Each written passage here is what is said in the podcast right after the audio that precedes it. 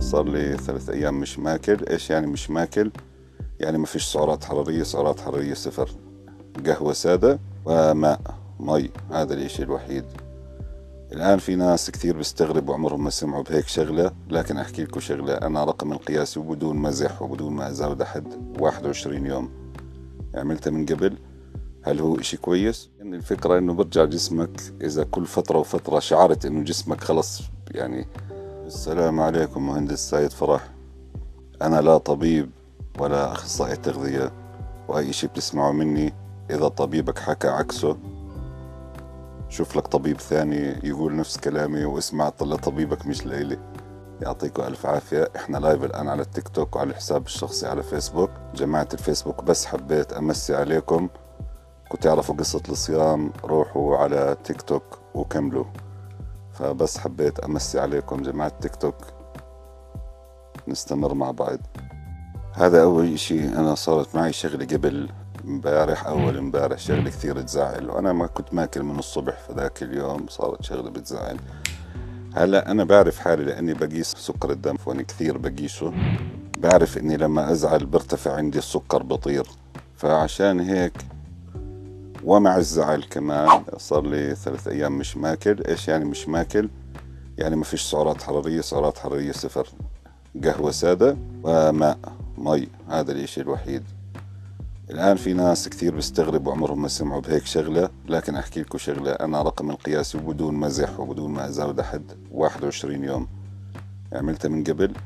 هل هو اشي كويس؟ لا كثير. ايش اكثر مدة بنصح فيها؟ اسأل دكتورك، انا مش دكتور. هلا هي شغلة الصيام يا اخوان، الصيام الطويل حسب الدراسات بتجدد الجسم، بتعمل تجديد لخلايا الجسم، بتصفي الجسم محتاج لبروتين، بصفي ياكل الخلايا الضعيفة والخلايا السرطانية والخلايا اللي قربت تموت او الخلايا اللي فيها مشاكل، وهذه حسب اجدد الدراسات. طيب ايش شعوري الان؟ بصراحة متخدر، نم، مش حاسس بإشي، يعني الزعل راح، هذا أهم إشي، الزعل تبع أول امبارح راح، مش شاعر أبدا إني زعلان، بالعكس نوع من أنواع اليوفوريا أو مبسوط شوي. فأنا مش عارف إذا السؤال طلع لكم لأني جديد على شغلة التيك توك اللايف، حد فيكم عمره صام 72 ساعة بدون سعرات حرارية، يعني فقط قهوة سادة، شاي بدون سكر ومي، طبعا اذا بدك بيبسي دايت خذ. فالصيام شغله كويسه يا اخوانكم، فتره وفتره، دائما نرجع نحكي استشير طبيبك في هذا الموضوع. شايفين مش عارف اسولف. هل هو كويس لبناء العضلات؟ لا طبعا، اكيد بدك تخسر شويه عضلات، لكن الفكره انه برجع جسمك اذا كل فتره وفتره شعرت انه جسمك خلص، يعني بلش هيك مش لا راضي العضلة تتعب، وشاعر انه زي في طبقة مي على جسمك او في شوية دهون مش عارف تخلص منهم. برأيي الصيام نوع من انواع التجديد، وبعدين لما ترجع مرة ثانية على التدريب، الذاكرة العضلية طبعا والتيك اوفر، ترجع تبني عضلاتك من اول وجديد وبسرعة طبعا، وتتحسن وتتقدم اذا كنت مهتم بهذا هذا النوع من الامور. بشكل عام هي منيحة للصحة. الان بناء العضلات هو عكس انك تعيش اكثر، اثنين عكس بعض. للصيام وتقليل السعرات بالدراسات الحيوانية اثبت انه بطول الحياة، اما تعطي الواحد بروتين كثير واكل كثير بقصر الحياة عن طريق انه برفع الIGF وبشغل شغلة اسمها mTOR.